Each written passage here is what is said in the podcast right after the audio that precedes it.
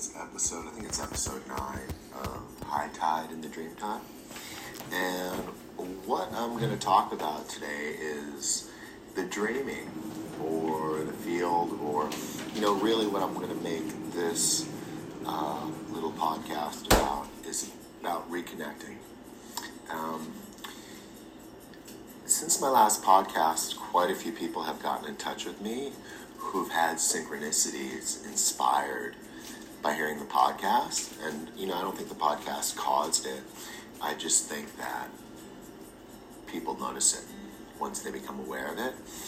And, you know, Jung had this notion that uh, all psychological problems are religious in nature. And he meant, when he said religious, he didn't mean conventional um, sects of Christianity or uh, Judaism or uh, Islam or Hinduism or Buddhism. What he meant was the essence of the world, word religious, which really means to reconnect.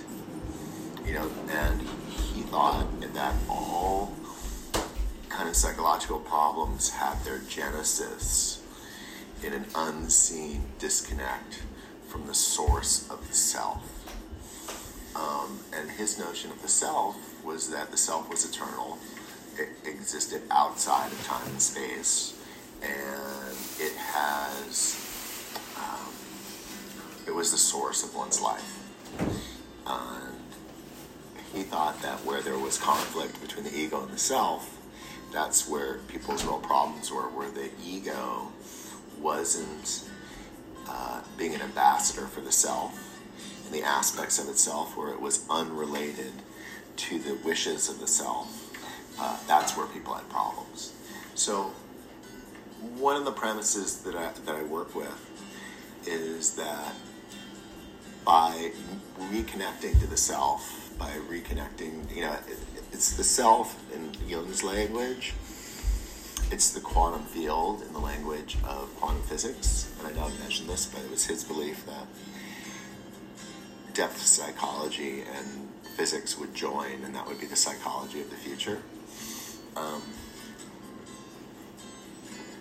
anyway, his his so his premise that I find is easy to work with is if if people have difficulties and you're able or they're able to reconnect with a more eternal version it's like it's like an updated operating system where the operating system of the ego is usually based in difficulty or history or resistance or discomfort in its genesis.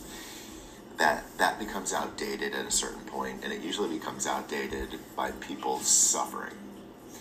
And jung didn't believe that insight was enough to end people's suffering Jung believed that when you updated your operating system, when you came into contact with the self, that's where the healing was. That's where the transformation was. That's where suffering ceased in that particular aspect of your personality. So he didn't think that comprehension was enough. He thought that you had to have a higher aspect of consciousness intercede in the conflict that is within you. And that people often created those conflicts so that would happen. They would put themselves in insurmountable situations that didn't seem to have a way out, so that what would happen was, in his language, it was the transcendent function. Um, it, it, was the third thing. It wasn't this or that, choosing this or that. It was this whole third thing that at that point previously was unknown. And so this past week it's been interesting because a lot of the work that I do is uh, about uh, allowing people to have that transcendent experience, and then it sort of reorients themselves towards the structure of their egoic consciousness. And one of the things that happened without me having to do anything by talking about synchronicity is a lot of people got in touch with me after hearing my last podcast and said they'd had wonderful synchronicities. Um, and you know, it was, it was it was really spectacular to hear. And then one of the things that's really important about these experiences, you know, I've written about synchronicity on my website. Um, I've had a lot of uh, profound synchronistic experiences, and you know, I think synchronicities point out to you that the state of consciousness that you're in is not what you think it is. You know, you think about somebody who you haven't seen in 15 years and you run into them that day. You know, you open a book to a page and it's your 50th birthday and you, the book opens to page 50. You know, stuff like that. Um, they happen because it's the self, it's the quantum field pointing out to you that it's aware of you. And it's aware of the state of consciousness that you're in, and it's trying to communicate with you. That's what synchronicities do. You know, um, I'll tell you a funny, good story about a synchronicity. Um, a few years ago, it might have been 10 years ago, and I think this might be on my website as well. I woke up on July 26th, and I woke up, and the first thought in my head, which wasn't an intellectual thought, it was like a dream almost, was, oh, it's Mick Jagger's birthday. Which, and because I guess it was July 26th. Because of astrology, I know people's birthdays. And then my next thought was, oh, and it's Carl Jung's birthday. And then, as I thought it's Carl Jung's birthday, I saw one of those green beetles that we have in Los Angeles. They're, they have shiny, they have shiny uh, jackets, and they fly. And I'm actually googling right now what they're called.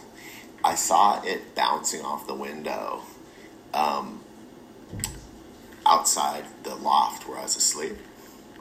And I was amazed because um, I guess maybe Cotinis, the green June beetle, that's what it's called. You can Google it and look at them. That's exactly what it was. Um, it, there was one bouncing off the window outside the loft space where I was where I was living at the time, and it blew my mind because it completely reminded me that Jung's great uh, ex- example of synchronicity was that he was with a client who'd had a dream uh, about a scarab, about uh, you know an Egyptian beetle, and as he was telling Jung this dream in his office, uh, one of these June beetles, these green June beetles, started tapping against the window and Jung said, Oh, there's your scarab. And I told a bunch of people this story. And then I'd say three years later, uh, another friend, a friend sent me a photo because one of these beetles had landed in their hair.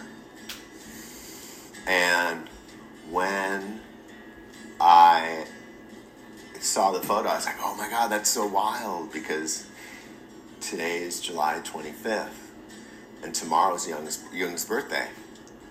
And that, that's when they sent me the photo. And I, I went on my iPhone to send them a text to explain to them the amazing synchronicity.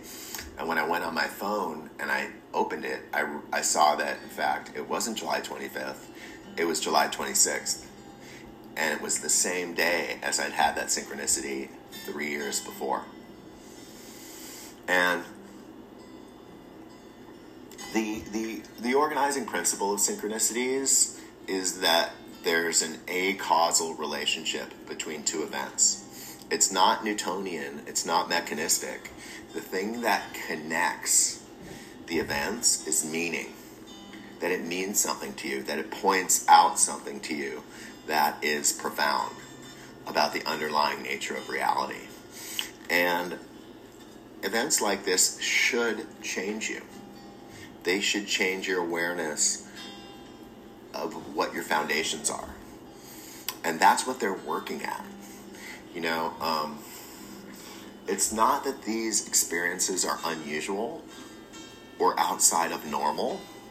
It's that our egoic consciousness is unusual and outside of normal. It's a conditioned state that we've created to deal with an environment, to protect ourselves. Almost always.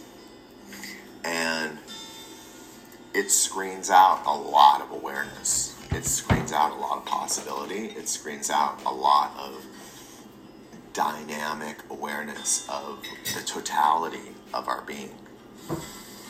And when you have a synchronicity, what you're being reminded of is that you're doing this. So it's not that the synchronicity happens outside the scope of your normal consciousness. It's that your ego consciousness happens outside the scope of the totality of your consciousness, and events like synchronicities are reminding you of that. And so, when these things happen, you should be changed. Your awareness should open up a little bit and it should stay open. It should be reminded like a letter. Now, I know in the Talmud it says about dreams, it says a dream that is not interpreted is like an unopened letter. And when these things happen, this dynamic consciousness that has given birth to all of physical reality, because consensus with quantum physicists for a long time has been that consciousness precedes matter. And so everything that you see, everything that you experience today, trees, mountains, oceans, houses, it's all consciousness first. And your ego, my ego, separates ourselves from that and doesn't allow it to inform us about our origins as much as it should. And I know, especially now with the coronavirus and everybody's locked up and civilization seems to be teetering, that's what we're focused on. But that consciousness is aware of you and your capacity to experience it right now. And it wants to be known by you, wants to be let in, it wants you to take on its shading. Like, if you imagine yourself as blue, I'm not saying don't be you. I'm not saying don't be the unique individual that you are because that is what it wants. It wants you to be the individual expression of it that nobody else can do, that you can do it in just your way, in with all your power and all your uniqueness. But it's almost like if say you're, you're blue and it's red, it wants you to be a bit more purple. And these events, synchronicities, even accidents are like this. Almost everything is like this because it's communicating all the time. It's designed so that you become more informed by it. Dreams are like that as well. You know, dreams are always telling you something about the totality of who you are that is presently unknown to you. So if you have a dream and you go, oh, it's about that, and it fits into your ego's understanding of life, that's not what it's about. It's about your ego being informed that there are things that it doesn't understand, and that there are parts of itself that can be expanded and broadened, and that you can move out the aperture of how you perceive things. And ultimately, that is what Jung thought was healing. Like I said, he didn't think insight was helpful. He thought it was helpful, but he thought what was healing was what he called a metanoia, a transformation of consciousness, a transformation of the egoic state, so that the problems that were created by the ego in one state, when it moves into another state, it doesn't, that incorporates the self, it doesn't even recognize those things as problems anymore. It doesn't consider them, it doesn't obsess about them, it doesn't struggle with them, it just doesn't notice them because it's working on a whole new set of transformational capabilities. And ultimately, that's what the ego is it's the structure that we transform ourselves with so that we can get rid of it and build another one. You know, it's like, a, it's very much like a, you know, caterpillar that when it, it, it, it goes into cocoon, and for a lot of people, that is their uh, difficulty, or that is where they struggle. It wants to become something else because oftentimes the egoic state is outdated. It doesn't work anymore. The self doesn't need the things worked out that it needed worked out in that state. It needs new things. And the way that it does that is by expanding consciousness, by creating experiences that inform the ego that its understanding of itself is too small. So, dreaming, psychedelics, synchronicities, um, astrology can be like that too. Astrology can speak about the changes to come and what the self wants, what the field wants in a certain period. These are all tools that allow us to see where we are in space and time and what's being asked of us.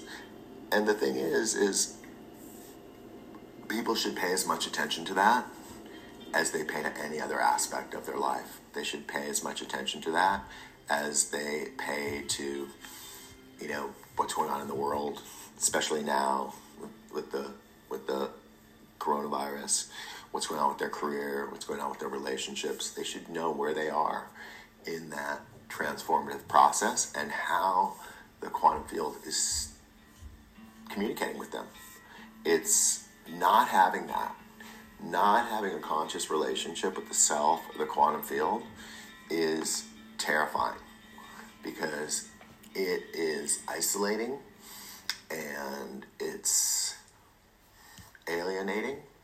And that relationship is something that goes through birth and death you know, it, it precedes birth, it follows death.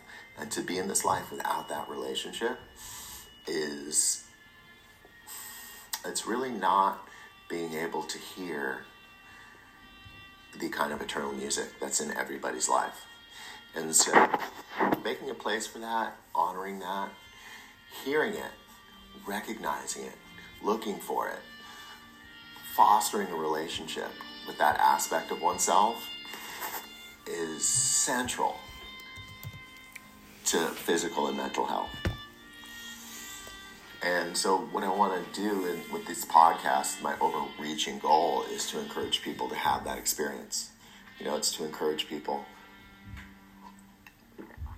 to embrace the potentials in those experiences and to notice them and to incorporate them into their sense of themselves, into their identity, knowing that those aren't anomalies, strange things that happened to them, dreams they had that then came true, um, insights that were created by strange occurrences that are happening outside reality. What's really happening outside of reality is our ego states that are like calluses against the environment that we find ourselves or grew up in that ultimately don't speak to our deepest nature. And they're necessary to navigate the world. It's necessary to have a ship to float on the sea. But we can never be limited in our moment to moment experience by what we presently understand about ourselves, our capabilities, about the world. So I hope that this inspires people. I think I think I hope people keep going with that stuff. And if you're enjoying this podcast, I hope that this gives you something to contemplate. Um, and I really enjoy these podcasts Um, I enjoy making them, so I hope that you guys enjoy listening to them. Hope everybody's well and staying healthy, and um, using this time in a constructive and uh, life supporting way. And uh, be well, everybody. All right, thanks so much.